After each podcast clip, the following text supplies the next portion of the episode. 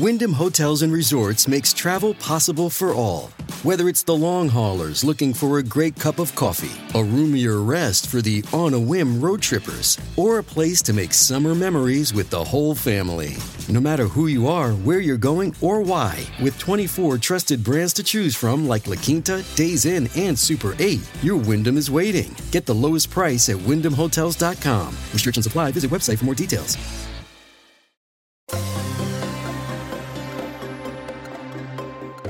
Our guests today are Chud and Lanni, homesteaders to write home about.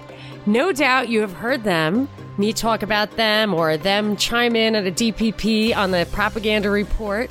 You may know and love them from Twitter or Instagram. Greener Postures is their handle there. Lanni's YouTube channel, Preserving Today. You may see some fermentation workshops there. You can also hear them talk about family life on the farm in the world as it is today podcast, or maybe you've heard Chud X on Into the Apocalypse with Adam on the Deborah Gets Red Pilled podcast. So without further ado, welcome Chud and Lanni. Hey, thank you so much for having us. Yeah, thank you. It's a pleasure to be here.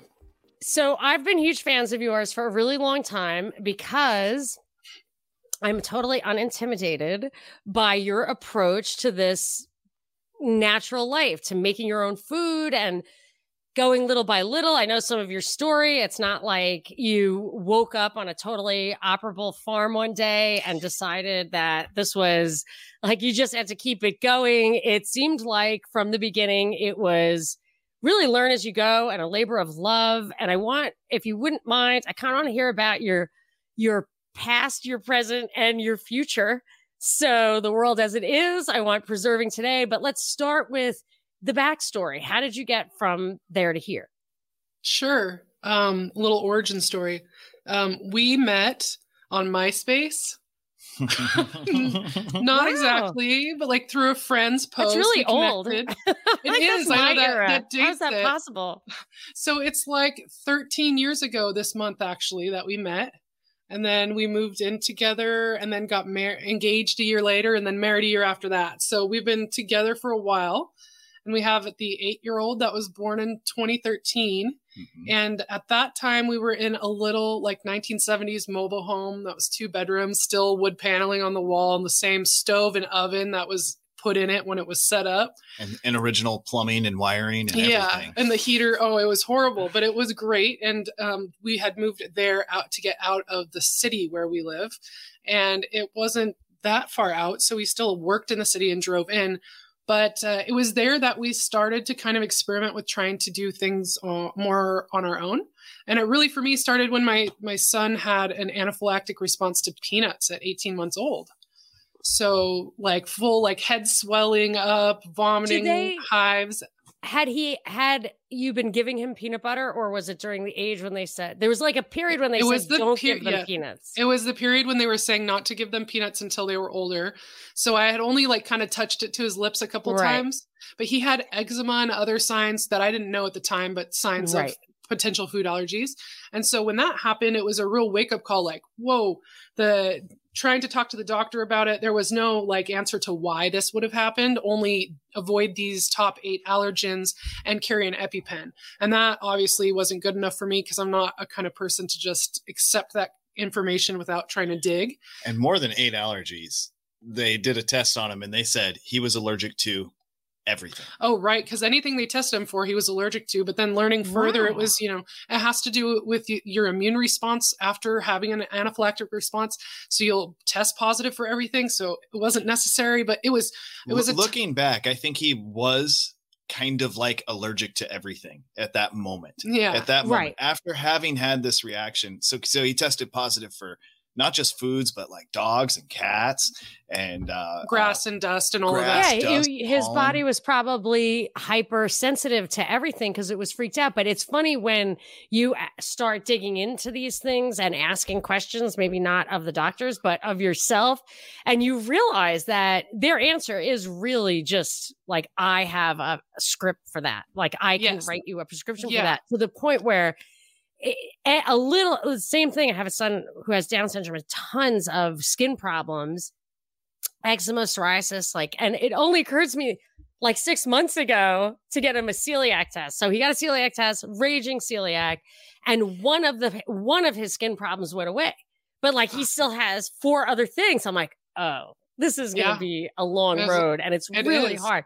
But there are answers because I was the same way. Like the stuff that they give them for psoriasis, like if you have to take something orally for that, it's very, you know, they they they don't even want to give it to you. They know right. that there's a problem. So I was thinking, but it can't be this can't just be a thing. Like, where did this come from? It looks like something's in there trying to get out. You know, it looks reactive and right, mm. and it, it's and a, it is long journey, and nobody's and really there's no money in trying to help you find those answers. No, and there's no money in the funding for studies or any of that. And especially skin disorders, they're not very sexy. So there's no celebrity endorsements or anything, anyone talking about it um, in that way.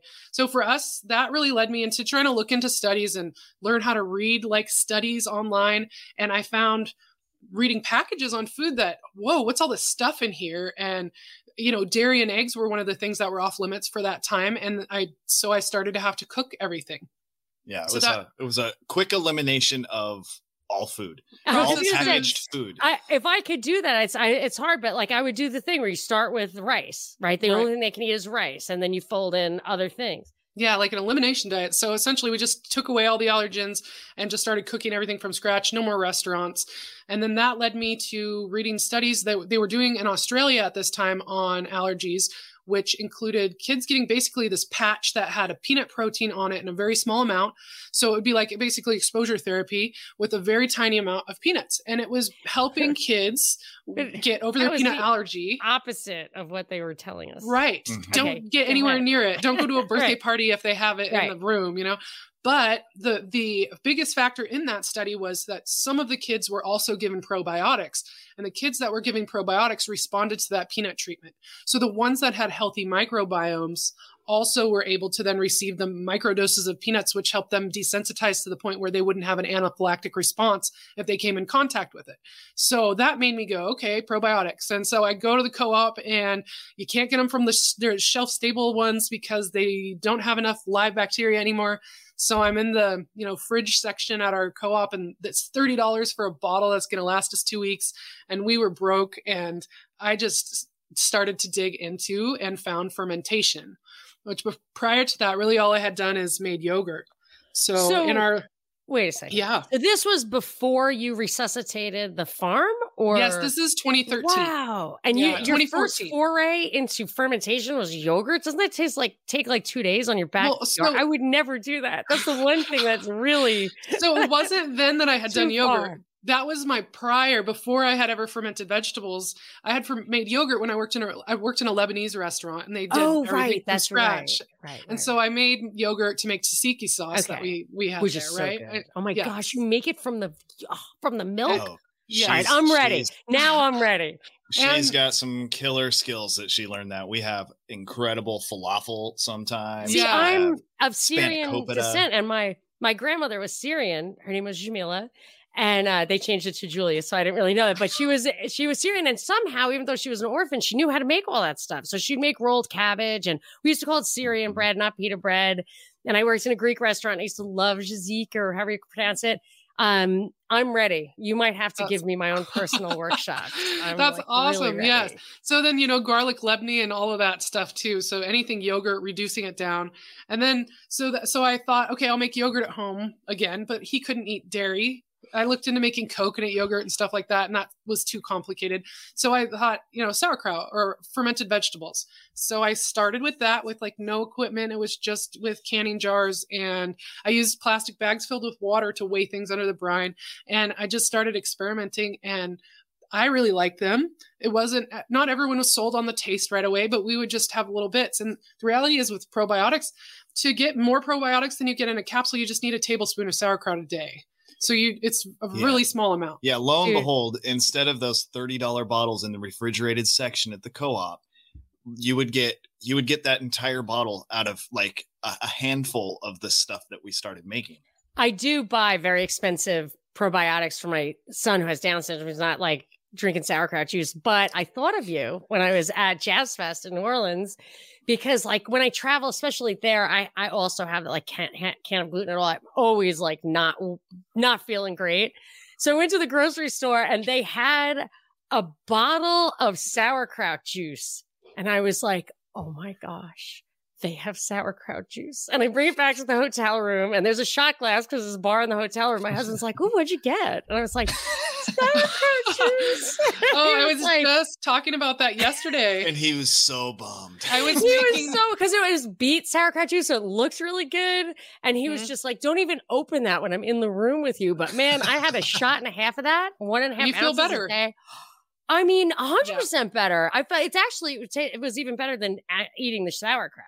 Right. There's so much good stuff in there because you're also getting tons of trace minerals because that's made with good salt too.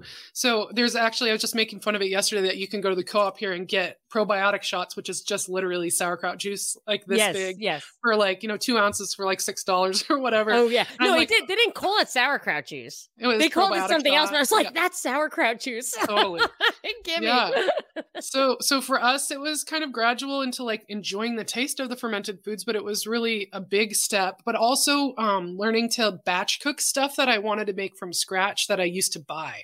So, like, if we were used to opening a can of chili, say, just making a giant batch of chili and freezing them in, you know, dinner portions for our family and starting to look at it like that. So, I think that quickly kind of got to we had this idea we what did we say? Oh we wished we were rich enough that we could save money. So like yes. you know when you're in a tiny house like that you don't have enough space you don't right. have a second fridge you don't have an extra freezer. Like our shop outside had a dirt floor and it was no insulation so we couldn't really store mm-hmm. stuff out there. We were in the northwest where it's wet all the time. So we kind of focused on well i wanted to start a garden and at this time i was still home uh, not working and staying home with our son. And I just got, we got cinder blocks and Chud made me a little four foot by four foot bed that we put, you know, landscape fabric down first. And I bought a certain kind of soil I had read about and mixed it and, uh, made a square foot garden. So I'm not sure if you've ever heard that term before, but square foot gardening is basically just making a grid on your soil and you have one foot by one foot um, so we had four by four, and each square, um, there's a formula of how many things you can plant of whatever it is. So like four lettuces or 18 radishes or one broccoli, you know, depending on the side. So it helps you with spacing, and it really helped me um, a row crop sounded really complicated and like it took too much space. This was like a, a way to do a, lo- a variety of things in a small area, and everything was marked. And I had a little grid paper written down when I planted what, so I could really watch it as it happened. And I learned a ton. Yeah, you learn something really big doing that because I had I had quite a bit of vegetable growing experience before that. However, at this time she was at home, but I was working like 55 60 hour weeks. I was I was a, slave to the man at the time, uh, big time. I in the there were several months of the year where I wouldn't see my house in the light because I left before before dawn and I was home after yes. after sunset. And um but what Lanni what I watched Lanni learn during that time was not just just how to put a seed in the ground and see it come up, but because of these squared off little spots, you could plant again and again through a season and you would see how things like what the lifespan was and like how far you could push that one foot by one foot. And because i, I laid out um, some like slats like thin pieces of wood to mark those those those four feet those those square feet that were in that inside of that four foot by four foot part. So they were really well marked and there was no confusing what you know there's carrots in here. And as these carrots are coming up and i and she put more in she was seeing the next ones come up and seeing the how how much we could get out of that one square foot. Really also helped with weeding because i would mm-hmm. plant really in specific spots. So if something wasn't coming up in that exact spot i knew that it pro- might be a weed and i could watch it more carefully. So it really started to help me understand what plants look like when they're really small and what the, what our more common weeds look like on one side of it, we put a lattice on it so we could grow up, and I did peas and cucumbers, tomatoes. Yeah, uh, tomatoes, tomatoes at first. Tomatoes in there. It, we You're didn't. Ridiculous. Yeah, I was really intimidated by it because we don't have a very long. We don't have a lot of sun. And so, oh. yeah, and they also take a lot of space and you have to kind of dig deeper. But we have since we do those now. But mm-hmm. tomatoes so, are so delicious. That's the only so problem. delicious. That, like yes. they're not like at the store, it's it's just like a fake tomato. Right. But yeah. So one thing about that I've always liked the idea of having a variety is I always thought just from a person with a lawn's perspective, I think mm-hmm. of it like I want something if I I don't own this house, but if I had a house that I owned, I would plant things to bloom so there's always something blooming. I just yeah. always want to see something blooming.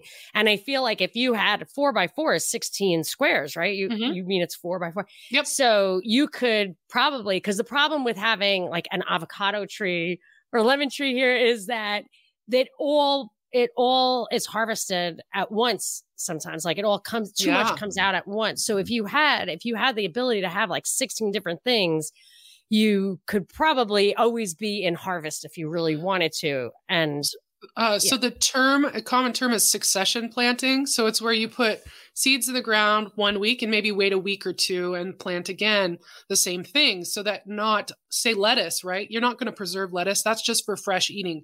So you don't want all your lettuce to come up at the same time. So with lettuce and spinach and we put those things, um, you know, I'll plant a bunch so I have enough to share as well as eat and then but we wait a week or two weeks in between so that we have a longer span where we're going to have fresh lettuce. But then there's other things like um, well the things you don't have control over like pears and apples cherries here blackberries raspberries strawberries and blueberries. We have all of those going here on our property those things coming up all at the same time is actually really a blessing now that I understand food preservation because then I get my big batch. I get to work in the kitchen. I make a big, huge mess and then I'm done. I have, you know, 50 cans of canned pears and that's going to, that lasts us the whole year. You know, we still have a dozen left to as, get us through to As August. soon as it feels like I couldn't bear to look at another pear. oh my gosh. All we've done for like seven days is, is dealing with pears. Then you, then you don't then you're done. Then you're done. Then they're gone. Well, I want you to do a couple things. First of all, pears are for your grandchildren, so you definitely didn't plant those pears. No, we didn't. actually there's there's something special about that. So take yeah, we have your grandfather planted it. I bet. No, my oh. great great grandfather. Wow. My great grandfather started this homestead uh, around 1910, 1909, 1910, around there. And his father planted an orchard for him, and of that orchard there was and that and that was like a a, a, a gift, like a, a, housewarming gift, was to was to come plant like a like a wedding gift, a wedding yeah. gift, and and and all that. So he planted all these trees, one of which still stands, which is our massive pear tree. So our sons are playing under a pear tree that their great great wow. great grandfather planted. Oh yeah. my gosh, that gives me goosebumps. Oh my god. so, it gives yeah. me goosebumps Is it gonna stay? Is it gonna like does it have a natural lifespan? It must have it must be weird that oh, it's, it's, it's gnarled and there's parts of it that yeah. are moldy, but it's still standing and and he did some fruit? trimming and it it ha- bears a ton of fruit. So yeah, that, I mean, that really fast forwards. You think, how did we get from a four by four square foot garden in a 1970s mobile home to, to that, right? Mm-hmm. I, before we get to that story, though, I have to ask you if you could ever do this for me. There's a, I think it's a French liqueur that there's a pear in the bottle. Have you ever oh, seen that? No. And they're, they're like, how did we get the pear in the bottle? And of course, I was like, you grew that pear in the bottle. Sure, so put it over the, the branch. Yes, and yes. you probably have to have another branch to like prop it up. Mm-hmm. But that's pretty cool because I know you have a lot of extra time. I just need to get the ladder out, make sure the kids don't play over there and knock it over. No, that's a pretty cool idea. We used to do that when I was a kid. We'd do it with zucchinis. We'd get like a oh, two funny. liter soda bottle and we'd put it over the little tiny zucchini and, and would it let that, that get just get let it get huge like inside of there and, and would it break it or what would happen? Oh no we'd always cut it before that. Like we'd want it to rattle around a little bit and show people oh, and, and, and ask them how do you think we got this in here? You know? Oh, like, yeah we should do that this year with with our eight year old he would think that's hilarious. Oh yeah he sure anything would. to also, get him interested in the garden. Yeah also i remember seeing square watermelons at yeah. some japanese thing and they just grow it in a box i guess. Yeah. i don't know. I guess yeah. the watermelon doesn't need the light. It's yeah, the leaves that need the light Oh yeah, so, yeah. I don't know. I could be okay. wrong. What the hell do I know? I think, you, I think I've, you're I've right. heard of those. I've never put too much thought into it. I, I me too. Yeah, I've heard they thought, grew in a box, but I didn't. It's just a little sticky. I know it's sticky. I don't care about the watermelon, but, but it doesn't roll mind, away. I wouldn't mind having a pear in a bottle because I can. I can work with that. I can. I'll put the liquid in. You put the oh, pear in. okay, and we can have something very cool. Team effort. Yeah. So okay, so you weren't on the farm at this point. You were doing that four by four so we were at um we were renting uh, that mobile home from my parents in a small town that's about 20 minutes from here um close to the canadian border northwest here and it was um we were on about an acre and they were on about an acre mm-hmm. and about half of that was field um so we um, we did have experience at that time with some hogs and some cattle which my if you um, want to check out Feed the Beauty on the False Reality Check feed, go into some detail on that on the second episode. So we started a panel with Adam from Deborah Gets Red Pilled and Buffalo and Legs and Moral Bob and his wife, and we're talking about solutions in you know a more um, pessimistic world. And uh, we get into this story, which I won't go to as in detail, but my dad is like, Oh, you want to do pigs? And he just comes home with his race car trailer full of 30 squealing piglets. 30? Yes. Yeah. So over the next week or two, he did what he always does. And my dad is an agorist without knowing what that means. And he sold right. those pigs to make the money back from what he put into it. And then we were left with about 10 pigs at that time. Yeah. So we ended up doing a second round of of in the hogs. mobile home. So not in our house. Not in the house, no, no. But yeah. So but behind the house there, there, was a pasture. They are for for like 15 minutes before they get okay. scary. but my they did have an old barn that was like open air on one side. It wasn't even closed on all four sides. Um, next to my my parents' house and that's where the hogs were but it was not ready for that and it no. wasn't the doors didn't even close um so it was like go time as soon as he arrived we like put our boots on and started trying to or were you laughing I I like kind of freak out and then laugh, but yeah, my right, I okay. mean, no one can make you freak out more than your own parents. You know what I mean? I was busy hitting the ground running because right. Lanni's dad is a wonderful, wild, and crazy former race car driver who oh gets wild ideas. Like he says, "Hey, you guys want to? You guys are talking about homesteading. Let me, let me, let, I'll be right back." And then he comes back with thirty pigs. Yeah. And and then he says, "We got to put up a fence." So, so you know, it was like, and and he did the same thing with cattle at one yeah, point. Not as cattle. many cattle. So we had pasture space. We we were done with the pigs, and it was winter time and there's a lot of dairy farms around here. And when they, they calf um, they usually just put down the male cows when they're born because they're not going to be dairy right? They're they're a dairy breed and they're they're so they're not made for meat. And they my dad had a friend who had a dairy and he took like four of the steers. Um, there were jerseys which are dairy cows but you can still eat them. They just have maybe bigger bones or it's don't have as good a marbling typically that's the the that's what's going to define it is they have big bones so there's less meat so it makes it less less less uh less mm-hmm. viable for for making for money. for sale right yeah. but you know for bone broth it's the best yeah mm-hmm. so oh, i uh, love marrow right exactly mm-hmm. oh i mean and you never get enough marrow in those i know so you got to get the jerseys um so right. we got he brought home two at first and then two more and it was the the middle of a snowstorm with his deep freeze and we couldn't keep their water like like liquid and they were just huddled in this little part of the barn. We were putting hay all over them and I was thought they were going to die. They survived the snowstorm and then the next the rest of the winter and then we put them out on the pasture in the spring. All the while while they were closed in, Chud, Chud and my dad working on the fencing. Um, but we got really good at understanding how to take care of animals and how to not take care of them. Yeah, did some to, die? No, no, we never had a death. We had them get out a lot, and I really oh learned oh how to God. get them back in. I just and kept. And we learned how to communicate with neighbors to to help us uh, get animal get Corral livestock back in. Oh yeah. yeah. and I would keep the a broom on the back porch just so I could have an extended reach. You know, when I was going outside to get the pigs back in, I would have like nightmares. Sometimes I'd wake up and just stare out the window. Yeah, like, like so are they out again? Were your neighbors annoyed by this or well, we we lived on a dead end road and right. lots of people had either chickens um, right. person next to us had a sheep. It was main street.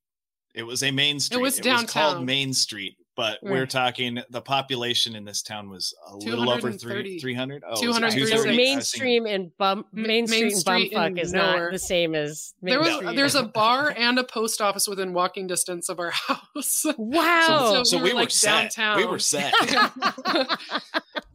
yeah, but so our neighbors were cool about it because they were, right. you know, there and not too far from there is a huge dairy um uh field with like tons of dairy cows yeah. grazing and, and yeah. in every direction there's huge farms and on that road i'd say at least half the people had livestock of some type you know two or three cows or a pig or you know or chickens or sheep there was sheep and goats on the road sheep too. goats yeah. you know maybe a horse here and there you know yeah. well surprisingly so, so, i've noticed that mammals are easier to keep alive than plants in my mm-hmm. personal experience. Yeah. Mammals mm-hmm. have legs and make noise. And if they need to eat or whatever, my children, my dogs, I've never lost. Well, never. I mean, you do lose the dogs, but uh, oh yeah, I, am just saying that the the they they stay alive, whereas I have never met a plant that I couldn't kill. Yeah, you. I mean, you can communicate with an animal in some way. You know, they can tell you they're yeah. hungry or they're they're yeah. not looking good. And they get around. Harder to but tell with plants. How long do pigs last? I mean, because all those pigs were killed because they were getting too big, like the COVID thing. They were like, "Oh, we can't kill the pigs." So they grow really quick. Uh, yeah, you're okay. looking like because I know six, cows do like six, 18 months, and they're uh, yeah, and like feedlots, but if you're just great, it's grass fed takes a bit longer. Okay. Um, but and and with hogs, like they're like six months. You can do six to eight, maybe eight months would be. And then you got to kill them. And you, you, then you have to slaughter them. Yes. Yeah. Did you um, give them uh, names? We well, I, we call them what bacon and what? Yeah, oh, yeah, there we was kind of joke. Pork, yeah, pork loin. Chop. Uh, what's yeah. his ham? What's his Trotter. ham? What's his ham? What's his ham was the best. yeah, so we had the, that kind of names, and then yeah, um, and we that really taught us how to get into like trying to network. Um, you Chud had worked at like a granola factory and they had waste product that they gave to people. So we would go and pick up. Yeah, we'd go pick up their floor sweepings. Wow. So at the, at the end of the day, they'd sweep up the floor and uh, put it into buckets, and I would swing by and throw them in the back of the pickup. And... that that probably made the pigs taste better. Yeah. So yes. it was yeah. also if they made a batch incorrectly, like they forgot an ingredient or something right. and they oh, had to chuck a whole thing away.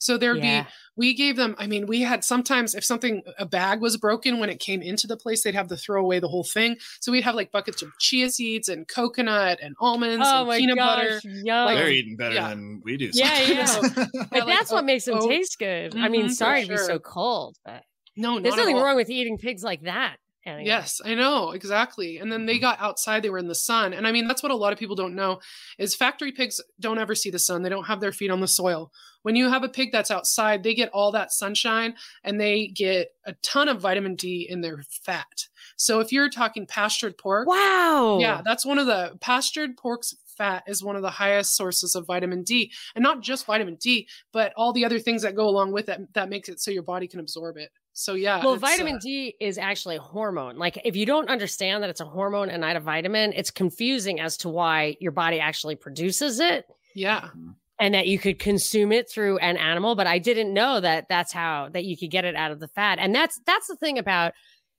animal rights activists stuff like that. I think when you're first of all, you're not defending minks if they would not exist, right? They're these animals that we use only exist for us. And if you treat them humanely, they actually get a pretty good existence. And then you get what you need. Otherwise, they're never existing at all. Torturing them is wrong. I totally think that. And industrial farming and stuff is just not not good. And it That's would exactly, be good. Yeah.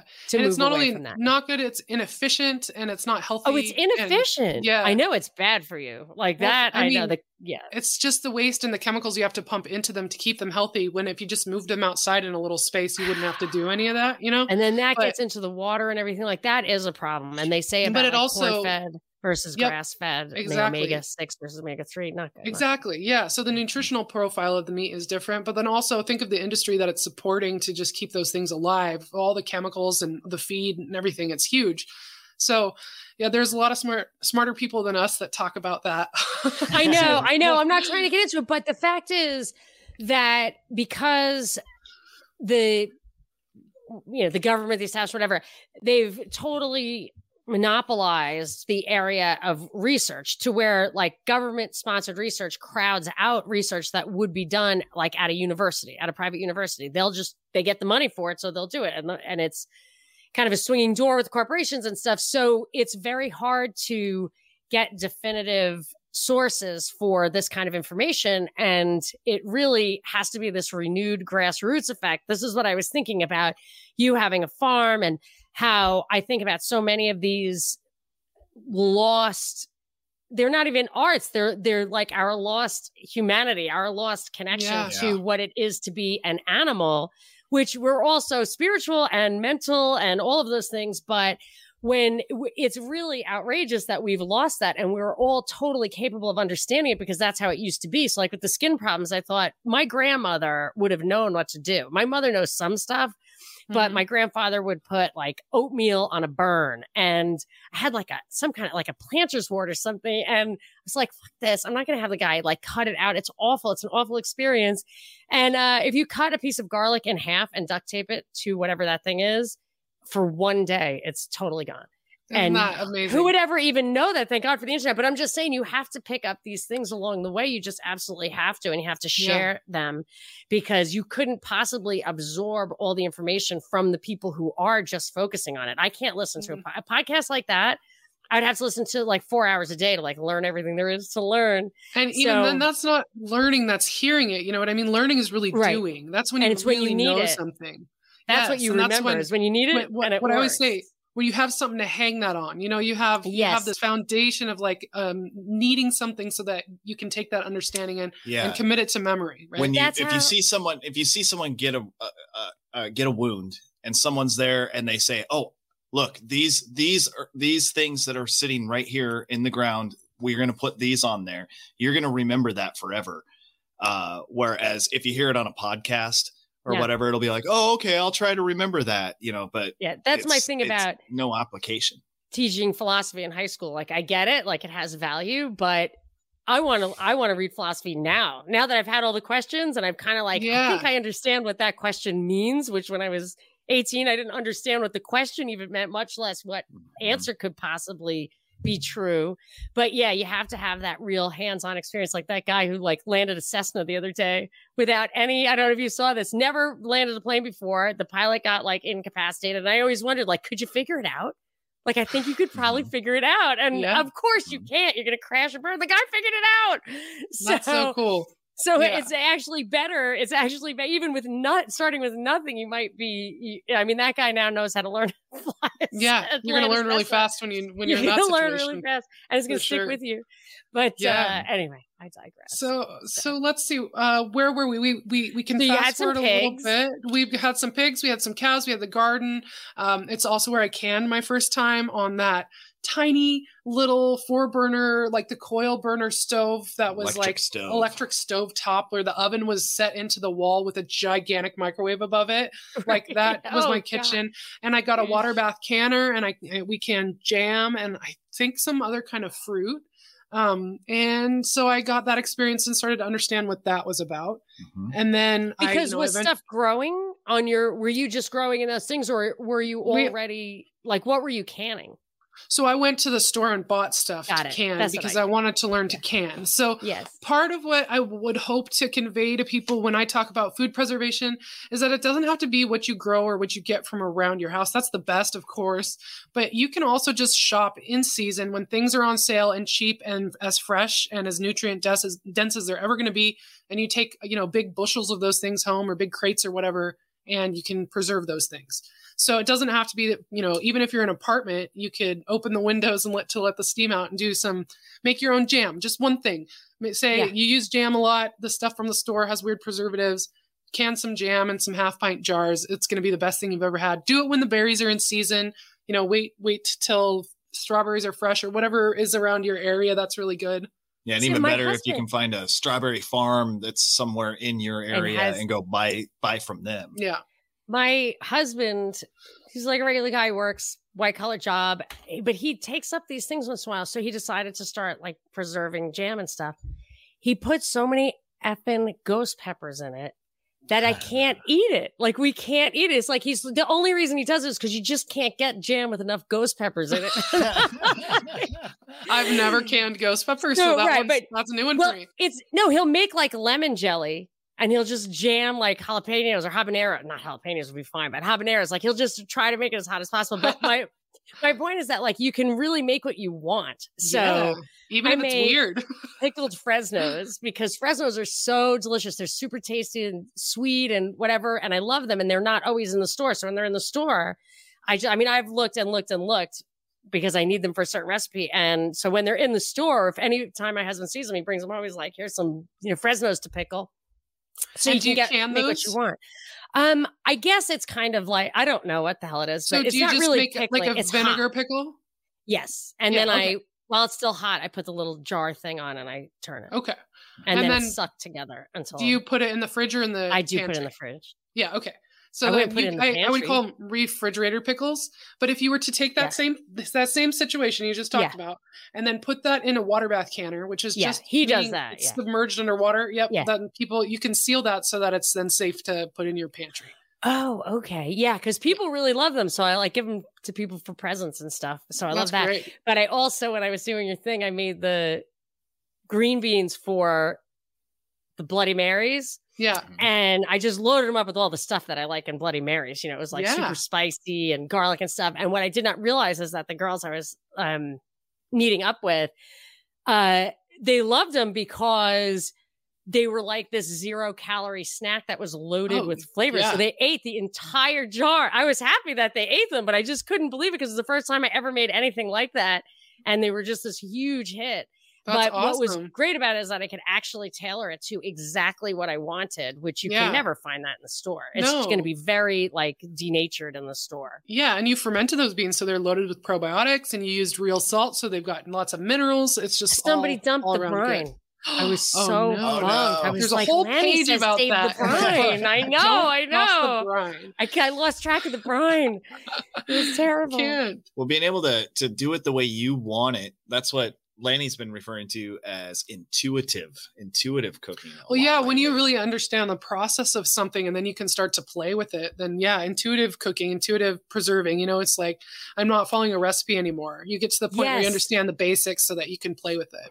And that is only and always born of experience. So I always thought like I can't cook. And uh, when my husband, I said, like, I want to eat something healthy. Let's have shrimp. He was like, shrimp with andouille on cheesy grits. So I, I was like, okay. And I thought in the day, I would have been like, that would have taken me like a whole day to get my mind around because he's mm-hmm. from the South and I'm not. And I knew I would be able to like whip that out. Like I, cause I know how to cook each of those things. I know how to brown things. I know how to like not overcook shrimp. I know how like to layer the flavors now. And it was only 100% just because I've been doing it for so long now. And I use, and he keeps saying, it's like, you used to be such a terrible cook. yeah, yeah, I've been feeding my family for this long now. Yes, so and it's experience. just and you learn what people like, like what that's why nobody cooks like mom cooks because mom mm-hmm. has been so paranoid about you wasting food for the past 15 years that she only makes exactly what you like and there's yes. nothing left over because you can tailor it to that person. And yeah, yeah. you just totally because I would say to my husband, like, oh, I don't know how to make this. It's like, yeah, figure it out. I'm like, okay. But yes, yeah. and I, I, can't wait for that to happen with this. And I, I think it even transferred a little bit to the fermentation stuff because um my sauerkraut turned out unbelievably fantastic. Chud, you told me I was like, my husband was laughing his ass off because he's like, the cabbage costs more than the bag of sauerkraut you normally buy. And you've been doing this for a half an hour. You took a two hour class and it's sitting on the counter for three weeks. Like, I don't, I'm not getting the economics on this. And I was like, I don't know. I just thought it would be cool. Oh my gosh. It's so, it's so much better than anything I ever had. Like to the point where I'm going to make him some brats and he's going to eat that sauerkraut. yeah. Because we got to get it because it's just, you just, once you have that fresh sauerkraut. Well, so it's all been you, a wild success when you get into it, you say, I love that so much. And then you get a bigger vessel and you get the cabbage when it's in season. You make yourself enough for the entire year. And that's when you actually save money and save time. Can you so, really though? How long could the sauerkraut last? If you can, you can ferment it on your counter. If you move it to cold storage into your fridge, it'll last years. I have I oh, have, is that true? Yeah. I, so, I, you did say that, but I I have couldn't... salsa in my fridge that's four years old this month. I saw you eat that. I did on yeah, on screen, and I've also right fed it to people, and they liked it. And it's not moldy, and it doesn't smell bad. It's, I'm blown away by that salsa. It's that just salsa our really amazing yeah. to me. Aside from that, that was where salsa, just in general, I don't know. I doubt it was that batch. I'm, I'm that wouldn't have been your first one, Mm-mm. but you fermenting salsa was the first time that I went, oh, this is yeah, better than it. anything I've ever had. Yeah. You know, like I, I love salsa. I love I I'll put salsa on just about anything. That's that skinny chick thing. They want the salsa and stuff. They want the stuff that's like super flavorful, vegetable based thing, but that but it really goes to that layers of flavor thing. Like it just blows your mind. And what really blows my mind about like organ meats and fermented food is that these were clearly real staples, probably the the uh, you know meat and potatoes of our our forebears when all our digestive stuff was getting ironed out. And we have most Americans maybe everybody in the world has diets entirely devoid of those things. Oh yes, I, I mean pasteurization and just yes. canning everything and, and, the way we're preserving it now in the industrial food system, it takes away those probiotics. And I keep saying sterile does not mean healthy. It's like there's a lot right. of beneficial bacteria that we need to be working with that helps us feel better and function better. It's like you can say lactobacillus is what you're working with in, when you do fermented vegetables, but you can't tell me all of what that is actually happening in there because it's not been studied and there's not names for everything. There's there's a magic to it that can't be described by science, and that's what you lose when you lose the generations passing these things down yes. to the next generation. And it's probably better that they don't think that they know exactly what it is because that's how you get these refined pharmaceuticals and everything that right. like get rid of the counteractive agents in there, the things that cut back on the side effects, the stuff that your body recognizes as a complex whole food that it can work with and take what it mm-hmm. needs. So they, I mean, they could probably figure out a fermentation pill or make it taste like it's fermented, but, yeah, but they've actually told us a, let us away from that stuff. Like you get sick from doing stuff like that. Oh, You'll yeah. Get yeah. My father had heart problems and he was a German Fleischgeschäft who grew up on and off. Like he had, uh, his cousins all had the farm and his parents were from Pennsylvania Dutch country and they had those, um, lived on the farms there. And a Fleischgeschäft is a meat cutter and not not a butcher but a meat cutter and he loved organ meats loved it but he had a heart problem the doctor told him he can never eat organ meats he taught me never to eat or- organ meats it was like a mm. sin for him to have liverwurst he would sneak it once in a while and now i look horrible. back and i'm thinking like he would they wouldn't let him eat egg yolks yeah. And I'm That's like, so wrong. That's so such the opposite. Yeah, the things yeah. they tell us not to eat is amazing on its own. And then like like bacteria, it's like it's like a scientist somewhere said, "Hey, we figured out there are bacterias that can make you sick. Let's eliminate all bacteria from everything and we'll we'll start we'll start saying that everything's got to be sterile all the time. And then they and, found their wildest dreams come true where everybody's sick all the time. Oh, yes, oh, yeah. exactly. yeah. Our interests I mean, are not you, aligned. No. If you look true. at it from a darker perspective, you could say that they thought, "Hey, let's get everybody to not eat the things that are good. Let's tell everyone that bacteria is something they should be afraid of. We're going to sell them a pill for every little thing that's wrong and we're going to we're going to obscure the idea that you could cure yourself with food. We're just going to poison the minds with the idea that food is what hurts you. And then you go to you go to a doctor it gets as bad as that you get there and you say um, yeah my foot hurts. And they look at it and they go yep you've got a rock in your sock so let's give you a pain pill because well, we can't actually, we can't remove that. We're not going to remove that. In my family runs gout, which is like incredibly painful on your. It's mm-hmm. a kind of arthritis to get in your yeah. toe or whatever. And uh, I was reading about it just recently because I thought there has to be a natural cure. They give my mom like hardly juice. takes pills, but she'll take that. It's cherry juice. And another thing I read was if you squeeze a lemon into what they they did a study, somebody did a study, two lemons into one or two liters of water and just drink that throughout the day, that it is makes a significant improvement in your ability to process uric acid or whatever. But like yeah. those fresh things, they would you wouldn't really. It's nice to know those little things, but you wouldn't really need to know every little thing about like supplements and what you're missing if we weren't missing so much. Oh and yeah, I agree. It feels like it'd be intentional, and I w- I really gave him a pass on that appearing to be intentional until the past two years, where I'm like yeah. If I can figure this out, like you have to not la la la like you have to not want to know the truth about what makes you sick and what habits are good for you. You have to have one eh, just turn your mind off to that and I feel like it's very clear that there are some people who like it like this, but benefit yeah. from it. Yeah, for sure. Um, so yeah, fast forwarding to 2019 is when we actually moved into the homestead. So it was wow. up for sale for a while and for rent. But, you know, for sale, but this was your family, right? This was your family, Paul. But they yeah, were going to let it go. They were going to let it go. Um, it was uh the house had been rented out the fields had been rented out for 25 years yeah since his years. grandpa retired from dairy farming so it was like just feed corn uh, year after year and monocrop then sprayed with glyphosate and all the stuff that you shouldn't oh do. From from my perspective today, it was absolutely abused by farmers who were just trying to get their get a penny out of it. Yeah. And it was uh, it was row crops of, of of corn, but not even edible corn, feed corn. Uh, that you know we saw we they did it one more time while we were here uh, the the contracts yeah, we, we moved been, in this time of the year, yeah. so it was May, and they had already planted. And they well, no, they hadn't planted yet. They'd already they, had, tilled. They hadn't even tilled or oh, anything. No. They were and, entitled to. And we were yes. all me, me and our, my our son were so excited the day that they came and they tilled.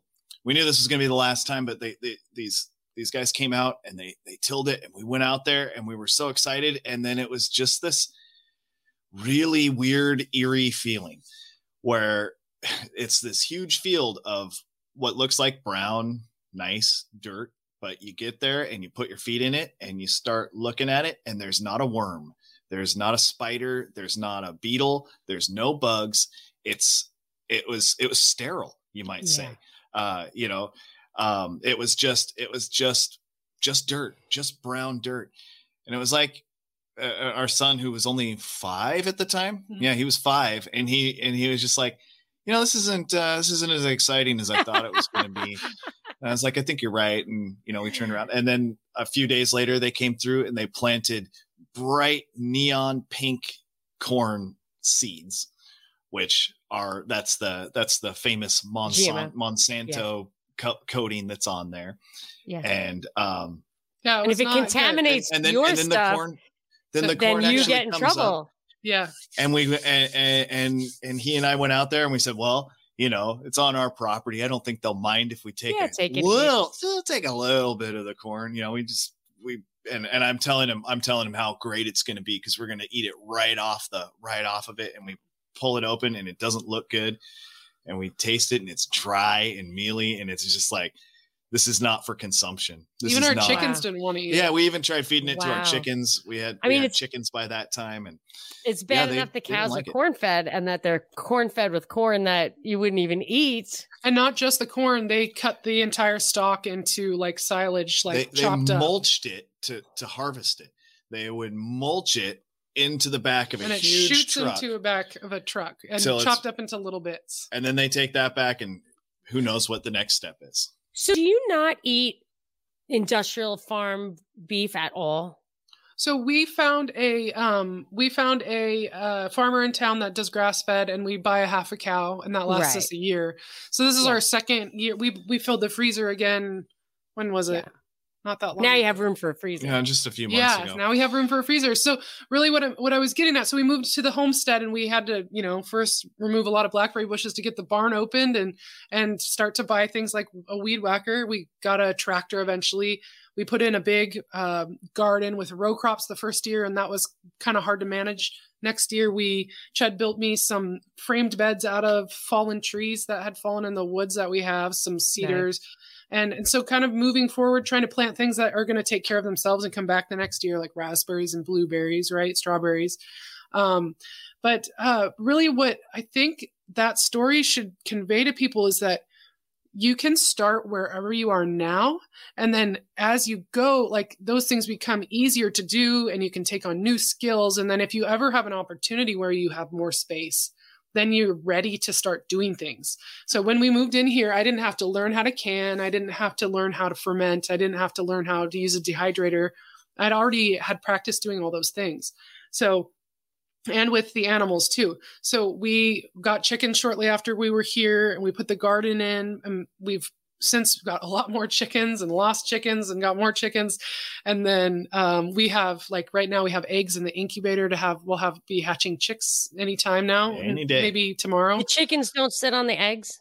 Sometimes they will and sometimes they won't. And they're kind of right. can be hard to manage with a lot of them. So yeah. this time we just decided well and they usually do plus, it later in the summer. Plus we sell a lot of eggs. So it gets difficult to go, okay, it's this one nesting box we're not collecting from you know so is it true that the eggs can lay dormant and they can come back and sit on them at a later time i've heard yeah that. so they have a, what's called a bloom which is just a coating on the egg that you can't even tell or see um, which naturally comes out of, of the chicken that just pr- protects that so it can be weeks um, they can they also make what i think they call it a clutch um, where they lay eggs a bunch until they've got a lot, and then they'll sit on it. Then oh, that's so efficient. But and of yeah. course, that's why eggs that you don't ripe that wash that off there or preserve themselves. Correct. Yeah, you There's can a reason for that. Yes, you can leave those eggs. Um, those are that's a shelf stable food. Yeah, people months. have probably it's, known that forever until recently. Yeah, because fact, it's obvious. Yeah. What was it? Uh, we watched we something something older. It was black and white, and there was a scene in a store and they went up to the cash register and under the cash register was all the eggs oh uh, yeah. facing out yeah towards when i was customer. in spain i went to spain once and it was like that and i was like oh yeah. many other countries still do that. And if you yeah i couldn't they, understand. I was like horrified. Oh, yeah those are supposed to be in the fridge and that's it was weird yeah. for me too. At first i was really worried about it. And here's the problem. Eggs cook best very slowly. Mm-hmm. so if you i hate it when i take the eggs out of the fridge and they're freezing Mm-hmm. And I know like you just couldn't, I, I want, I want to, like it would take me two hours to make that fried egg I want because I've got to make it like get to room temperature just yeah. so I can put it on the same with like baking too. They they incorporate yeah. butter if they're room temperature. Most a lot of recipes yeah. even say that. So and you have butter. to like plan ahead. Butter stays good for so I realized that when I got ghee. Like ghee will just sit there forever. And I thought I think you can leave the butter out a little bit. And you totally mm-hmm. can. I oh, mean, oh, yes. I don't know how long. Not I'm not leaving it out like ghee, but you can definitely leave your butter out and people freak out like the butter's out. I'm like, it's just too hard. No, it's same but, with when you render lard or tallow too. Shelf stable fat. Yes, the yeah. um yeah, there's duck fat. I started mm-hmm. to learn because I did the Nora Gedgaudas keto stuff for a long time. Uh-huh. And I learned so much about like healthy fats yeah. and stuff like doesn't go bad. And, um, and she, her thing, people think, ke- people take the keto thing, they don't understand like and she does understand that that too much protein can be a problem. Muscle, too much muscle mm-hmm.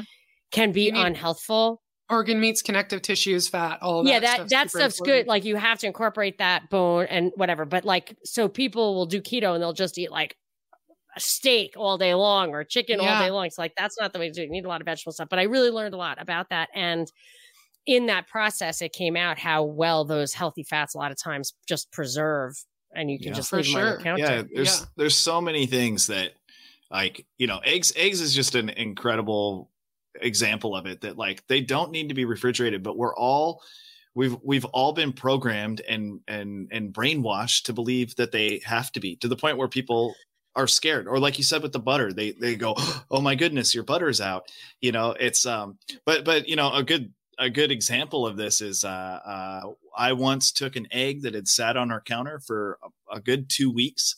I marked it and I threw it in the incubator, and that chicken. Well, she's she's passed now, but uh, that was a chicken. She, you knew her, came, and we had eggs from her. Yeah, you know, um, that's what I was saying. It's just it's self evident that that's true. I'm sure because there it was. The chicken. Yeah, was the is, egg.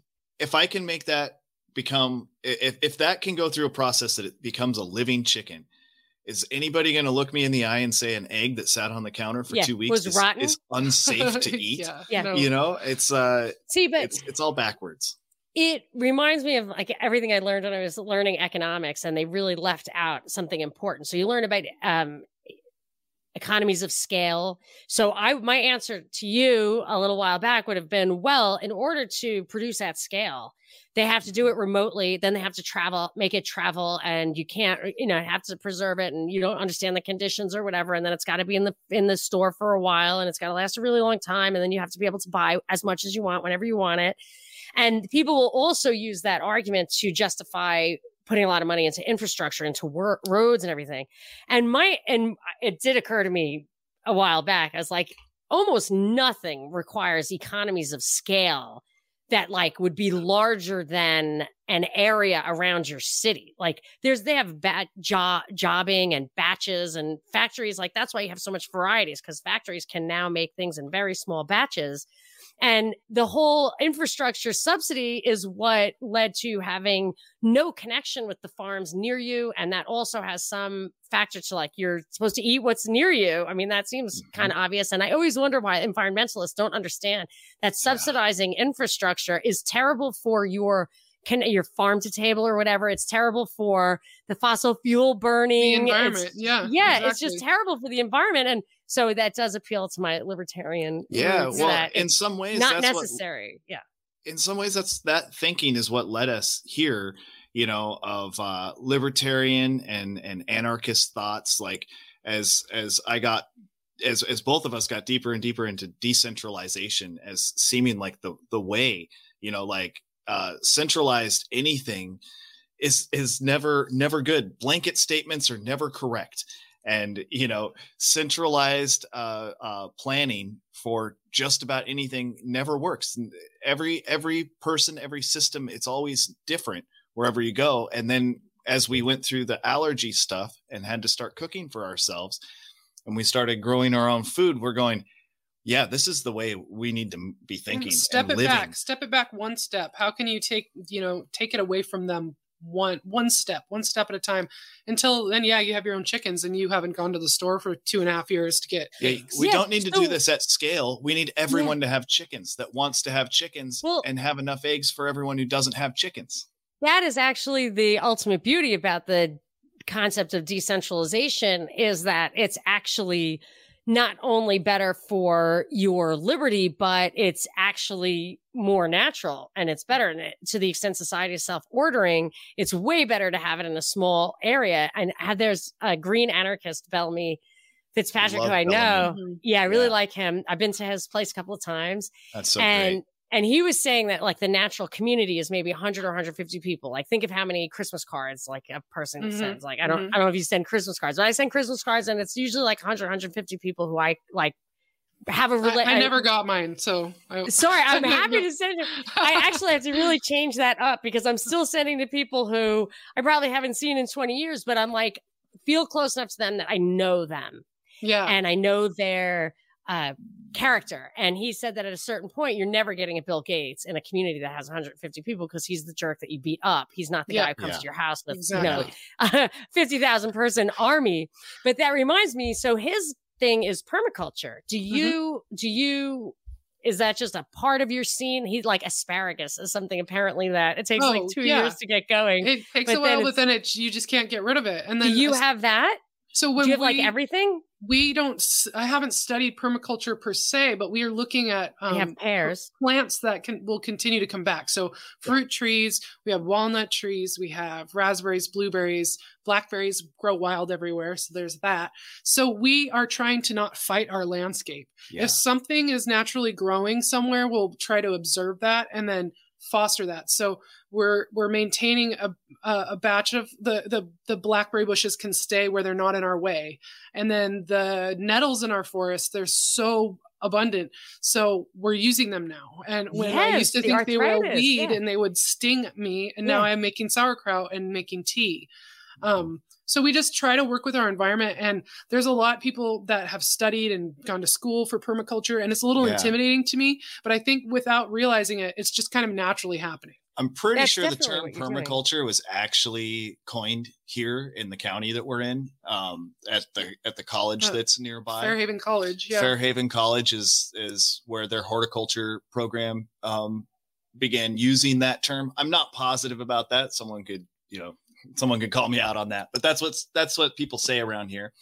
and there is a very very um, hippie uh, connotation to using that word around here, and due to that, I, I tend to not use that word. Yeah. But everything we do is permaculture. Yeah, definitely is. And I was reading the book. I'm sure you heard me talk about it, Against the Grain, and he mm-hmm. goes into the, a really amazing fact to me that really stuck with me was that there's 4,000 years between domesticating plants and the agricultural revolution. Wow so 4,000 years. So it's, and that the agricultural revolution was really, I think, I always think it's, it was when we got kicked out of the Garden of Eden because that agriculture where you work by the sweat of your brow was really to foster like a slave state, a tax state. Yeah. Mm-hmm. But prior to that, the technology of domestication is really the way he describes in the book, exactly what you do. So it's not like they were planting stuff or raising animals. They were just making sure that they had they were along the route of the migratory route of the animals and that maybe they had a little place where they would like a cul-de-sac they would get stuck in you know some of them would wander off into and at the same time they would just clear away some weeds around the little berries or whatever. They weren't starting from scratch and that was how they had so much leisure and that things would uh, grow at different times and that they were more um, preferred tubers and stuff that you could harvest when you needed it that would stay good in the soil, like the eggs or whatever, that stuff that would stay good rather than that would all come at once and someone could come confiscate it. Right. And it's this, it's, it's like that Garden of Eden concept that is a food forest. You know what I mean? That's how yeah. I always think of it.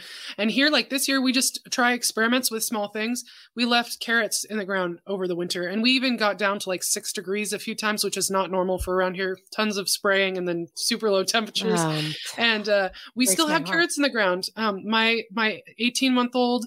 Oh yeah, we had another baby in that timeline somewhere. Yes, yes, I remember. Sniffy.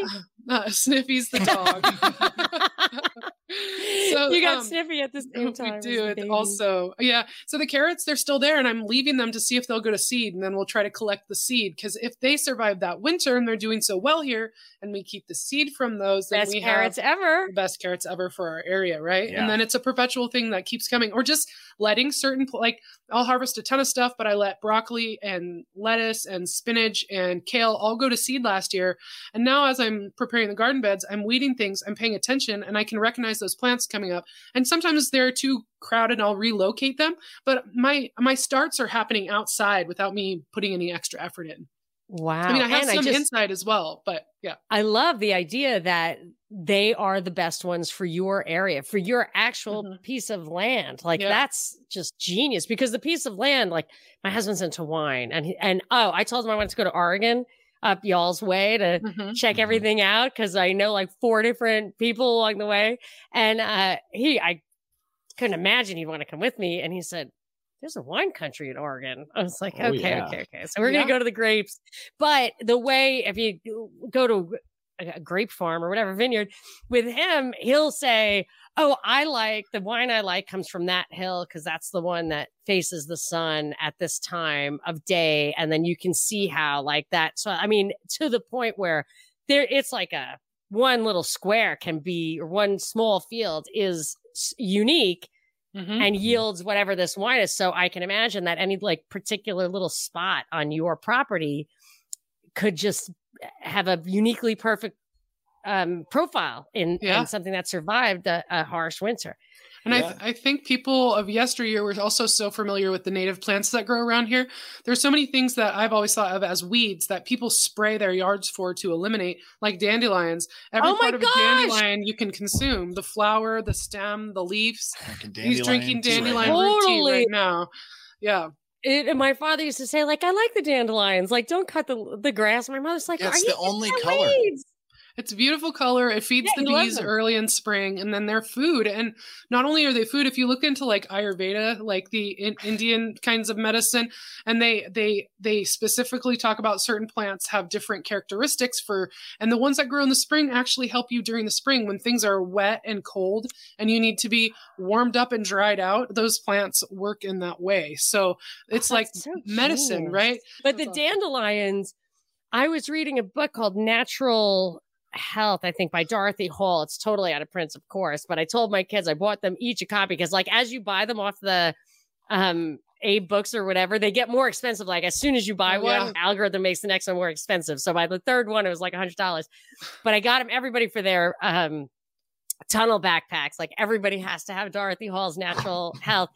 And it and I was blown away when I stumbled, and I was just reading this last year when I stumbled upon the chapter or the section on dandelions. Like, I mean, top to bottom has so many qualities. And one of the things now she didn't cover because it was from the 70s, but one of the things I started realizing and hearing about was I think is it um detoxifying so that I think it was for people who felt that they might have gotten a little too much spike protein in their Mhm. jab and wanted to get that um try to detox that and and I bought some just dandelion tea but I mean I get a little worried because I buy it like dried in a in a foil bag because Sure. it's covered in it's covered in weed killer on my lawn. I And know you can get one once in a while, but I'm not going anywhere anywhere. near that. Yeah, we, Yeah. we we can pick it from our own yard where we know stuff hasn't been sprayed and parts of the yard that aren't nearby neighbors or anything. And uh, this year I did um, fermented dandelion capers. Yeah. So the dandelion buds, before they even grow up the stem, they're down in the little plant, and you can pick these tiny, tight little buds Yeah. and yeah. ferment those, and they're like capers. So actually, I made a YouTube video of doing that um, on the Preserving Today channel. You can check it out. But how are you going to find dandelion buds? In the day, you couldn't even find the greens. Now I can find the greens. I have a great recipe if you want. You only Uh, find them by going outside and finding them. But yeah, you do need a reputable to get- source because you Yeah, got but I to live dig down the in there and make sure it's not sprayed. It's definitely sprayed. Mhm. Ah, that's annoying. But other than that, I can see if I had, you know, if I have my own place at some point, I it's it's a it's a battle though because a lot of us live with normies who Mhm. are not don't think it's cute to have like dandelions everywhere. Don't want. I'm like, oh, we should do fo- a food forest instead of a lawn.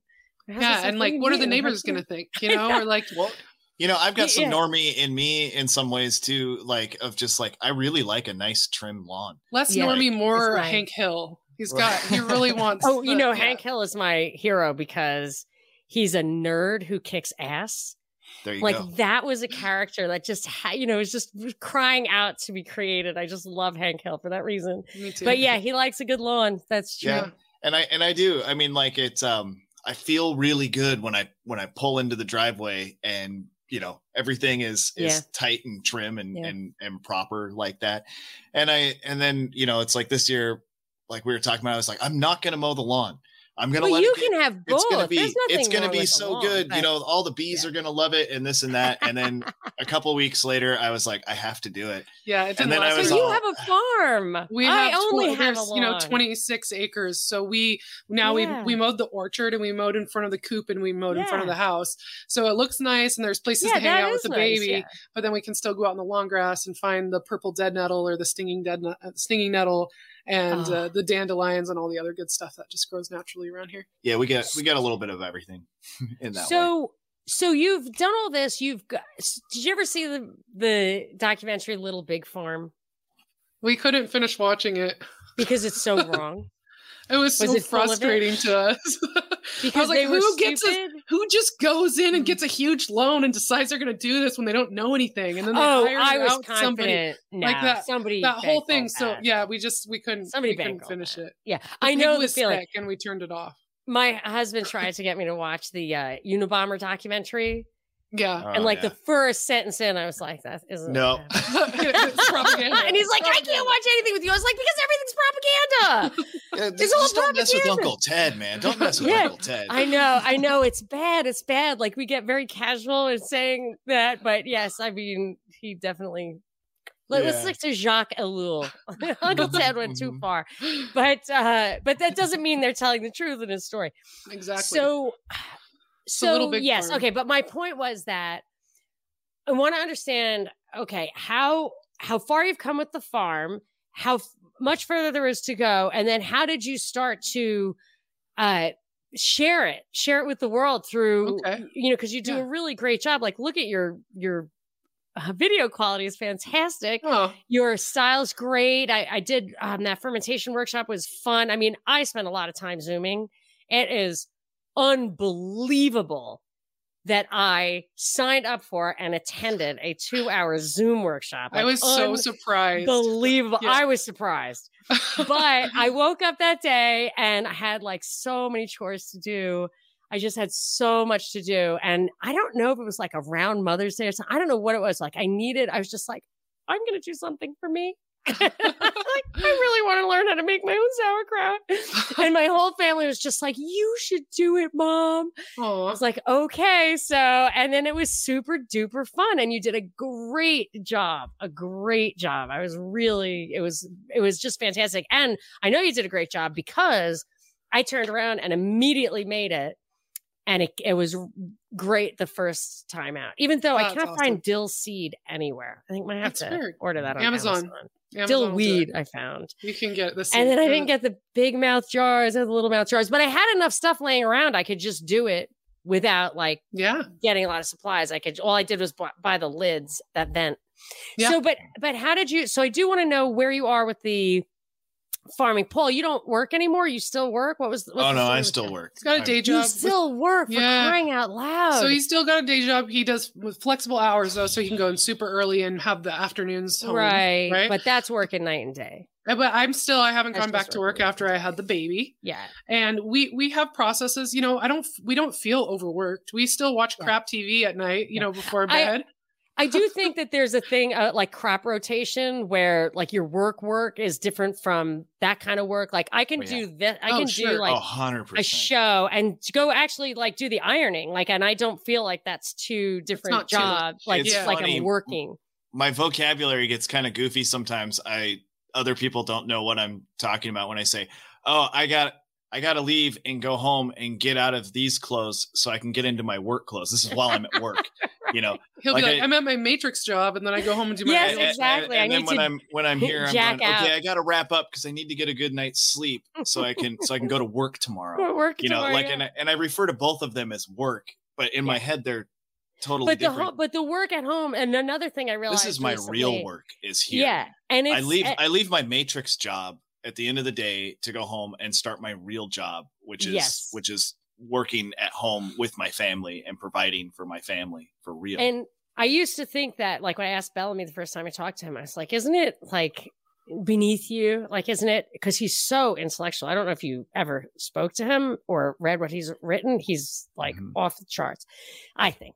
And uh, he I didn't even say it like that. I just said like, how can you stay engaged by this? And he, or what do you like about it? And he said that it was so engaging, so creative, so challenging that you really had to think and use your mind. And I realized since then that this whole like specialization of labor thing, I feel like it's an abomination.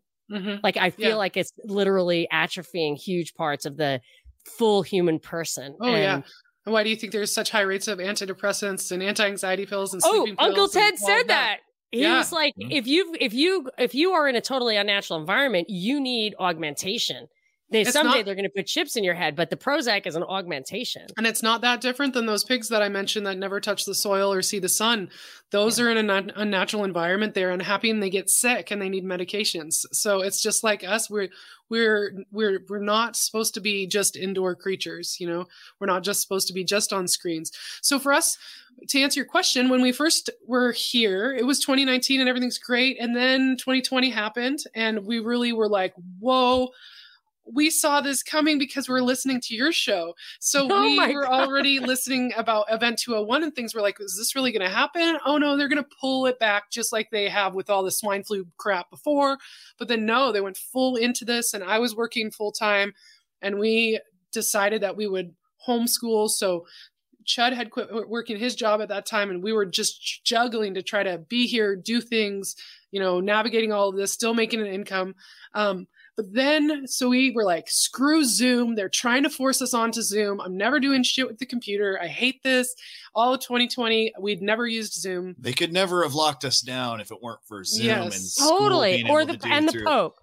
And, and, I think I even might have said some things like, sure. I think that Zoom's owned by China and I'll never yeah. support it. I'm not going to do Yeah, yeah. No, so, definitely was a technological moment and they, yeah. they were yeah. like, it's go time. So we um we never had used Zoom until you had said, "Hey, come on for this uh, patron uh, Zoom call for homesteading."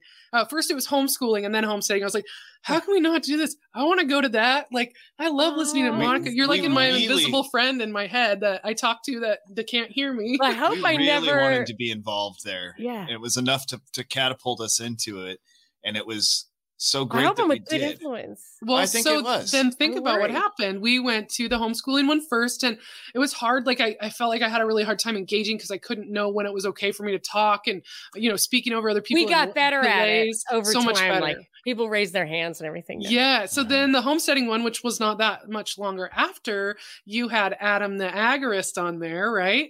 Which I had listened to Deborah Gets Red Pilled maybe once or twice, but mostly I, I actually at that time I might have only heard your interview with Adam. And Yeah. then we kind of like we were talking about blackberries and he was nodding his head because he's in Oregon, right? We're in Washington. And he messaged us on the side chat, which I'm so surprised that I noticed because like I didn't even know yeah, how to, like, right. open the chat or look you at could that. be messaging me right now, and I wouldn't even know. I have no idea how to do that. so he um he uh said, you know, like we're gonna take a road trip to Washington in June. Would you could we swing by your place? You know, kind of a thing. I'm like, oh yeah. And I gave my email address and I was like, whatever. People say that kind of stuff all the time. Yes. They never do. But then, you know, he emails me and connects and then you know, it was a couple months later we're getting ready to go and we're going to be around on this date. And i was like okay. So him and his wife and their three dogs uh, came the and chicken camped- tender. camp yeah and Mhm. camped on our land. And we were like immediately friends like we knew each other. And chud had actually still never listened to the podcast.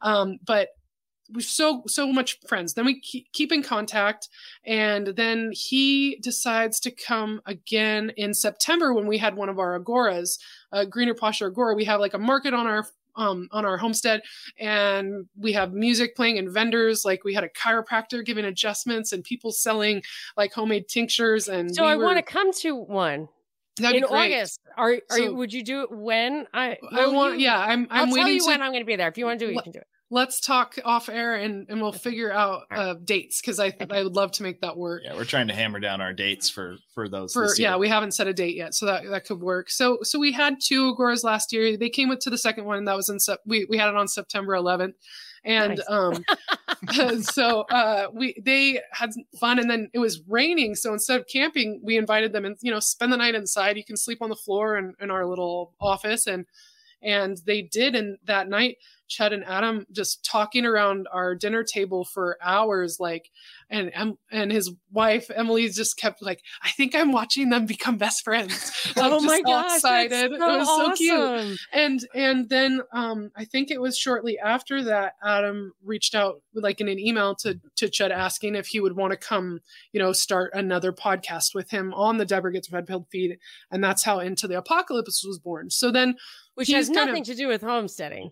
Uh no you know it, kind of hits on it it's it like i think sometimes. i think it's like you know uh conspiracy through like a homestead lens too because that's Yeah. what adam's We're, we're not as afraid of homesteading as much as we're not right. afraid of of conspiracy. yes, it- yes, okay. And you, Yeah. I'm sure you homestead bring a takes a different back perspective because you understand how organisms work and that you could think about the fifth dimension in a different way. I always think that, I mean, clearly there's most people believe in interdimensional beings because Christianity is based on has a lot of mm-hmm. interdimensional beings in it. and Yeah, a lot absolutely. Christian, and then a lot of the other major religions have that kind of thing too. And then you have people who aren't even religious and still think that there's interdimensional beings. So it's basically everyone kind of has that archetype floating around. Mm-hmm. But I think that whole cycle of life and death helps you understand, you know, is it really possible to have an afterlife? Is it really possible to have your the you know, are is this the car and the driver is the soul or is it, you know, just one and done? I don't know, but you would probably have a different perspective on that. But it is is it mainly well, I guess into the apocalypse sounds like. What does apocalypse mean? Transition? What does apocalypse mean? apocalypse well, as we put it we in our first episode we didn't when we recorded it we didn't have a name for it yet and uh we kept talking about this idea of if shit really hit the fan uh, who would we want to be in our inner cadres of of people that we had as we went into the apocalypse? Yeah, because you actually brought that up because we would talk Yeah. about that all the time. We would make a new friend and be like, "Oh, he's cool. He can come into the apocalypse with us." And so Chud brought that up, kind of telling Adam about that, and and they both agreed they would bring each other into the apocalypse, and that was. The I'm name a of the total show. free rider as far as like supplies, but I can be a combo No. librarian, have like a 1000 Uh-huh. books, bartender, Mhm. and I could kind of be your, you know, public announcement person. Everybody This- needs, yeah. PA, I don't even need any equipment mouthpiece. for that. Everyone's inner cadre needs a Monica. a communicator, for, right? for, for the It's apocalypse. important. I mean, a librarian, absolutely. We need I have people over to, a thousand books. I mean, I actually bought over a thousand books over the like. I went to Amazon. And I typed in book to see like a book I bought recently, and it came out over a thousand in my Oh order, gosh, which is wow. effed up. Except for they have value. I could sell them. Oh, I should do the same thing with salt in my history and see. yes, many bags of different exactly. Just see how bad the problem is, and hope your husband's not looking over your shoulder. when uh so but yeah so uh yes i could would do that but i feel like the the cocktail making is is pretty good too like i could really have my way with your farm and you would enjoy it No, Well, you- absolutely. I was gonna say we every everyone needs. They're you're gonna need a librarian. You're gonna need a bartender. Absolutely. Well, I don't even drink, and I know that this. Yeah. Yeah. I'm logical enough to know. i know the next gonna need. level of sophistication is not drinking at all i realize that i'm i'm just Ah. wallowing in this in this tier for a while but It's I'll- not. It's not a level of level up. sophistication when you get there by hitting rock bottom by drinking. oh no wonder you and adam are years. friends Yeah, Yes. they, they have that in Did I just out as Adam? well. As No, he talks hitter? about it no, often. we talk yeah. about it. Yeah, so so Chud starts podcasting, and then Adam asked me to be on Chicken Tenders, which was pretty short lived. But um, I went on and talked about food preservation with Adam and Emily, and that I was nervous, and but it was very exciting. And then I kind of so I kind of go into hibernation around you know the winter solstice, and I stopped being so social and started kind of like being introspective and thinking about what I wanted to do. And I was like, I should learn how to edit video. I should learn how to make sourdough. So I just learned how to edit video and I got and I just record all my stuff with my iPad and like edit it on an app that I got there and and record the audio uh you know over it and stick it together so that I don't have to record audio when I'm recording so cuz my kids are in the room and it's loud yeah and wow I just record what I'm amazing. doing and then when I have time later I snap it together. Or you. you've got a lot of skill, and the lighting in your basement there is enviable. That's the lighting. We have a window so that's nice. Oh, It's like of just course, above that's it. ground. Of course, Yeah. forget it. I thought you were in a basement. Forget it. We are in No, a no, basement. we're in a Okay, but We it's just the have- have a natural Just at the top it of the makes wall, we got the the little difference window, in the for sure. world. It's fantastic. Well, I credit you for having natural light, well, Thank well you. timed and positioned. Thank you So, very much. Our um, kitchen's sunny too. Stop. The dog wants to go. Oh, I love that dog Oh. in the lap. Come on. On. So yeah, so the preserving today started then, and then around that same time, we we had talked about you know we do a lot of what do we call it unplugged podcasting podcasting unplugged. Yeah, that's uh, that's our new term. Yeah, where we're just talking, we're like just having a great conversation, and it's like, oh, we're podcasting unplugged. I was like, maybe we should plug, you know, we should make something. So that's when the world as it is today started. And we we what do we we mostly talk about family values um, through this anarchy lens, and um, Yeah, how do we play? How we apply our our anarcho like morals and and and principles to to raising a family, as well as you know like the the the homesteading aspect of things that we you know, and even like we're we're we're redefining some words within it. Um, like we're trying to we're trying to play down homesteading so much and play up uh, homemaking. We're both homemakers. Mhm. I'm a homemaker Nice. it's not something a lot of men like to say but uh it's but i think that it makes much more sense to say that what we're doing is making our home um another word that we mess with too is uh, you know once upon a time we loved the idea of the nuclear family and it was so sad that it was that the When you realize nuclear what it came family is is being destroyed but then we now we're starting to use the term traditional family and that we even see the the nuclear family of the 50s to have been a psyop to Yeah, yeah, yeah. destroy what we see as the real the real fam what Uh, we the- should be that the working to get back to. grandparents go to the home, and the kids go to school all day, and Yeah, the parents that's go to work all really day. messed up. I And mean, so that the- is- yeah.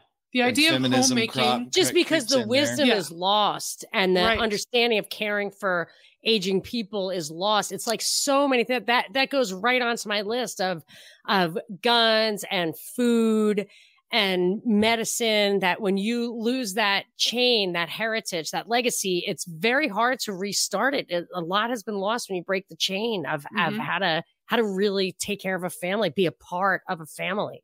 Yeah, so that's a lot of what we're talking about in the world as it is today. We've got 19 episodes. I'm going to, I'm kind of obsessing about this. Everyone's talking about this baby formula shortage and I've kind of been obsessing about it. And I've looked up a bunch of st- statistics, and I've like been doing a bunch of reading on it. And I'm a currently still breastfeeding, so it's I'm like really passionate about it. And uh, we're going to talk about um the bre- you know whole you can breast, you can start that back up. I mean, wet nurses did it for yes. a lifetime. That wet that can start thing. back up. Get it going. Milk, milk banks are a thing. That yes. was a little painful, but I wanted West to just hit on price. Uh. one thing before we move on from this is that so I am you know, I feel like we're we're approaching a post libertarian situation, although I think that's already been co-opted to be like something too far right. Oh yeah. yeah. And I, I, and I I don't even like say too far right. I don't even know what that means. But yeah, right. I don't know what right means. I really don't know what any of that means. But I will say this that I think the label of libertarianism worked fine when it still looks like we had a functioning system. I'm not saying we had it, but it looked like we had it. Yeah. And I loved Ron Paul, and it looked like that was could have taken a turn for the better at the end of it. It didn't, but whatever. So when I think about my kids, this folds into what you're saying. It's you, you have to have a framework when you're raising kids as a libertarian, anarchist, agorist, however you want to think about it, where they there have to be limits. There has to be a hierarchy. There has to be uh, wisdom and requirements and works mostly was that we have a deal. Like you're not my prisoner. I'm not your dictator. We have a deal and you know damn well that you've got the better end of this. I'm taking care of you. You have a really nice place to live. I'm very nice to you. And I, you know, I, I want the best for you. You trust me and I have certain limits and you're just going to have to trust that. But I wasn't big on saying no or exerting my authority. I didn't like it. I felt like you could always be rational, even with a little kid. And I think you can, but I feel like cracking the code on how to do that more effectively in a world where like screens are infiltrating your kid's psyche and and like there's one thing that's going around right now that there's an epidemic of bad parenting mm. uh, that's a tiktok meme or whatever okay but what it means is good parenting like oh. i feel like it's a derivation of satanism where oh. anybody who tells you not to do what you want to do is a bad person who's stifling you and giving you hangups. Oh yeah, yeah. Media, TV, kids shows are telling yeah. them all the time so there so now you have to deal with which is the same problem on the political scale writ large which is you have to deal with a, a sinister force that's taking underlying principles and intentionally making an exaggerated unnatural situation so that liberty doesn't really feel like an option and i'm not saying it's not but i'm just saying like with my kids i could probably get through that but now that they're being deliberately uh, infiltrated you have to be a little more like yeah, okay, I understand your argument. You still can't eat all the ice cream in the house whenever you want. And right.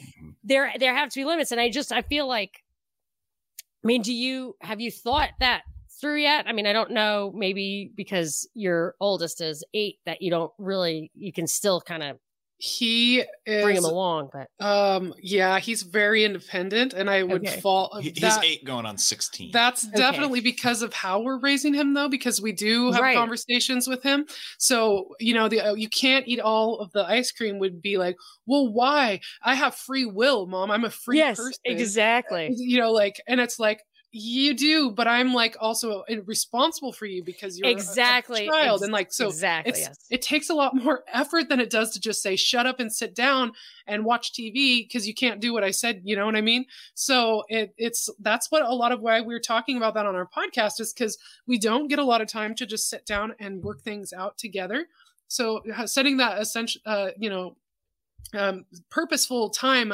aside for us to talk about our parenting strategies and things that come up has been really useful. But our, our son is very much that. And it's like, I, I worry like, oh, how is he going to rebel? Because he will. He's he'll be a teenager someday.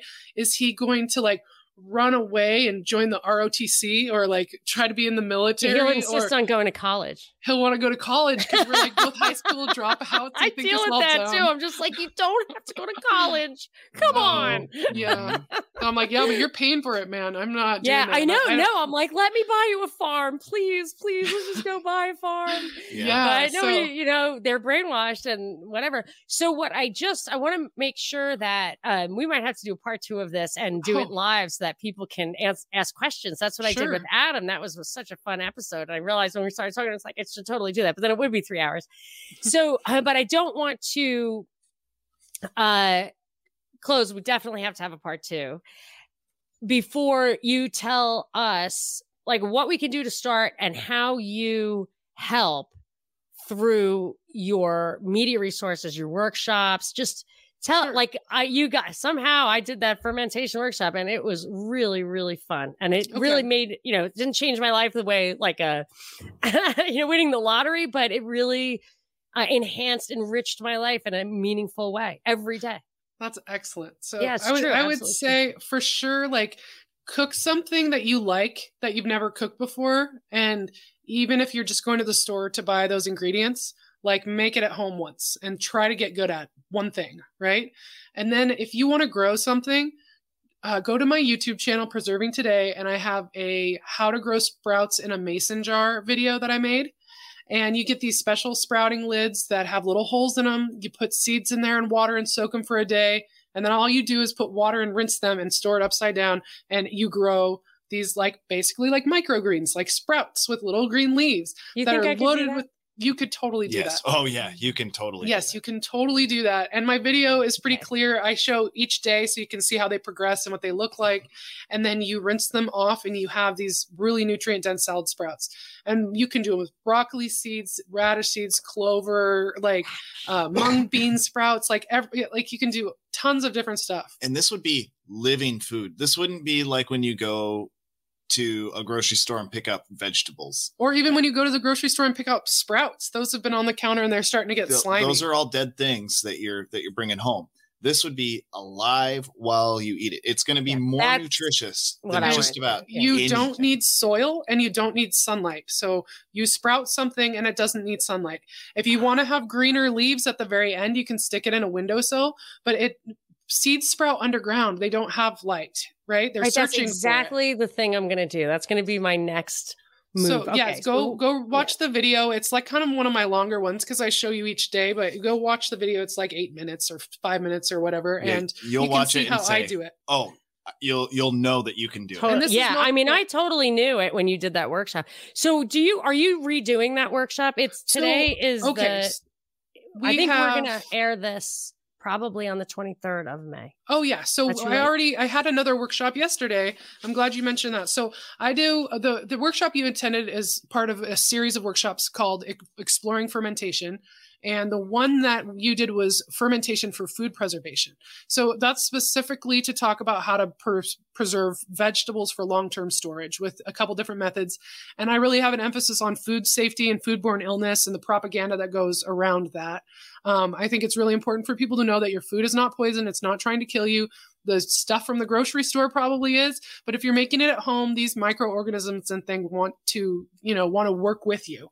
Um, so I did that again because after that last workshop, I got so many emails from people asking if I was going to do it again. So I just scheduled another one. It was yesterday, the 15th. And we had actually a lot of the people from your propaganda report Discord show up. Um, Ismcant came. Yes, and oh, his wife. Oh my gosh! Oh, Toon, thank God Tunes, she's back from the Tunes was there. Tunes, I've met. I've, yeah. I know. I've met both those people. That's person. amazing. And yeah. Stuart uh, uh, S. Uh, S. McLean is his uh, yes, yes. Discord name, and Think Change Repeat. That's Ashley. She jumped in today and she's watching the playback. So all those people heard of it because you shouted me out oh, after with that glowing review. I really appreciate it. So well, what it was tell- honest. I mean, it's not like your sponsor. I just love that. You. I love yeah, it. I wasn't really paying her. Value. So I just want everybody to know that I will schedule another fermentation for food preservation workshop as soon as I have enough emails that you know five or six people is enough for me to say like let's set another date. So if you're interested to do that it's about two hours. It's on zoom. I'm just asking for a donation of like 30 bucks. If you do these things from other people they're pre-recorded from the yeah. experts and they are like a hundred dollars. So i think that this i, I wanted to make sure to ask questions and clarify things. It was yeah. fantastic. So I, it's not the same to me to just put videos out there. These these opportunities because I was doing these workshops in our home, so there were people coming to my house and they could taste the things that I had. And um, this way, I I can't let you try things, but I still showed you everything in my fridge. Um, so uh, and I ate really old salsa in front of you, so you could look forward to that as well. It was really good. I mean, I was really amazed that uh, you brought it to life like that. I really loved it, and um, so do you have uh, one? Did you say you have one scheduled? Yeah. So the next one in the Exploring Fermentation series is fermented beverages, and I'm doing that on June 5th. That's a Sunday at 2 p.m. Uh, Pacific Standard Time.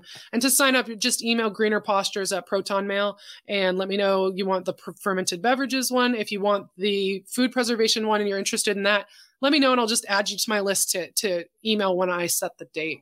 And the beverages one's going to be fun. So you like making drinks. I you're going to get this is I'm like so sodas, excited. ginger beer, root beer, fruit kvass, beet kvass, um, water kefir, kombucha, jun. I'll probably hit on, oh, tepache. That's the pineapple beer in Mexico that you could stop before it's a beer and it's a delicious soda. And I'm sure you can figure out ways to make these into cocktails. Oh yeah, if you not, just ferment them for a little longer, you you make you make it booze. Yeah, it's up to you. Oh yeah, my brother was in prison. He knows how to do it too. So oh yeah, maybe he could pop in for a cameo with his little Ziploc oh, bag. That would but, be amazing. Uh, that's a true story. Um, so uh, I do. I just want to make sure that we direct people to the where they can get more. Um, so it's at Greener Postures is your Twitter. Yeah, and what's twi- your Twitter and Instagram? Okay, yeah. and you've got a what's your Twitter um, at Mr. Chud X? Mr. Chud X. Yeah, at Mr. Chud X. Right. And Mr. Okay. Chud X indeed on Instagram. yeah, and and Greener Postures is Instagram as well. We tweet to each other. um, so you also have Preserving Today, which is your YouTube channel. Yep. Then your the podcast that you guys do together is The World as It Is Today. Yeah, and we are hosted on Podbean, so you can get our RSS feed there, but we're on most everything except we're not on Spotify. I haven't figured out how to get us on Spotify yet. Right. Okay. Well, the tech stuff, I'm slow to it, but I'm working on you'll, it. You'll figure it out. You'll, it's not that We're, we're new to all this tech stuff. well, it's, I mean, the quality is great. You're doing great. So, Thank you. and Into the Apocalypse is mm-hmm. on the Deborah Gets Red Pilled feed. That's yeah. right. Yeah. It's it's all part of Deborah Gets Red Pilled. You now. can find him on the Deborah Gets Red Pilled episodes and the ones that he calls ITA or Into the Apocalypse as well. Mm-hmm. That's so awesome. So the next time that we do this, let's do it like on a Saturday afternoon and take questions and I'll put a lot of kind of feelers out ahead of time. Yeah. And I think that'll be super fun because I'm that would be awesome. I mean, I literally have a list of like 15 more questions, but oh. mostly I like, see, I like to go back and forth and share my experiences. Oh, yeah. But uh, that makes it take a lot longer. So. Sure. But I love these long form conversations. I mean, that's why we listen to podcasts and that's why we uh, like talking to real people and why we wanted to jump into this community and just be a part of it. It's been really I was, so tickled that you guys made connections from listening to the propaganda report. That's oh, just, oh yeah, this all of this, all of this meaning of my life. Out. Yep. All of Say this is stemmed out from that. All yeah. of this is oh, stemmed oh, out so from that amazing. one that one propaganda report. Uh, what what are they called? The Zoom the patron, patron Zoom. Zooms. Yep. Yeah, yeah, and, yeah. Patron Saint Zoom parties. So I'll be seeing you hopefully in real life in August, and oh, that would be we amazing. can maybe you know connect with the world. I'll we'll do some little on the scenes little live that would be amazing. or something. we could cool. all right, give guys. hugs and you could hold our baby. It would be oh my gosh whole, that would be so awesome and i have so many more questions so we'll get to them next time. Thank you so much guys. This was super fun. I hope your kids aren't like tearing your house to pieces right now kind of i'm like hearing a lot of sounds but i think it's okay. me too. And as soon as the dog started i was like oh, i gotta go. But uh but it's been super fun. I'd much rather hang out with you guys and get all my questions answered but that'll have to wait till next time next time that sounds good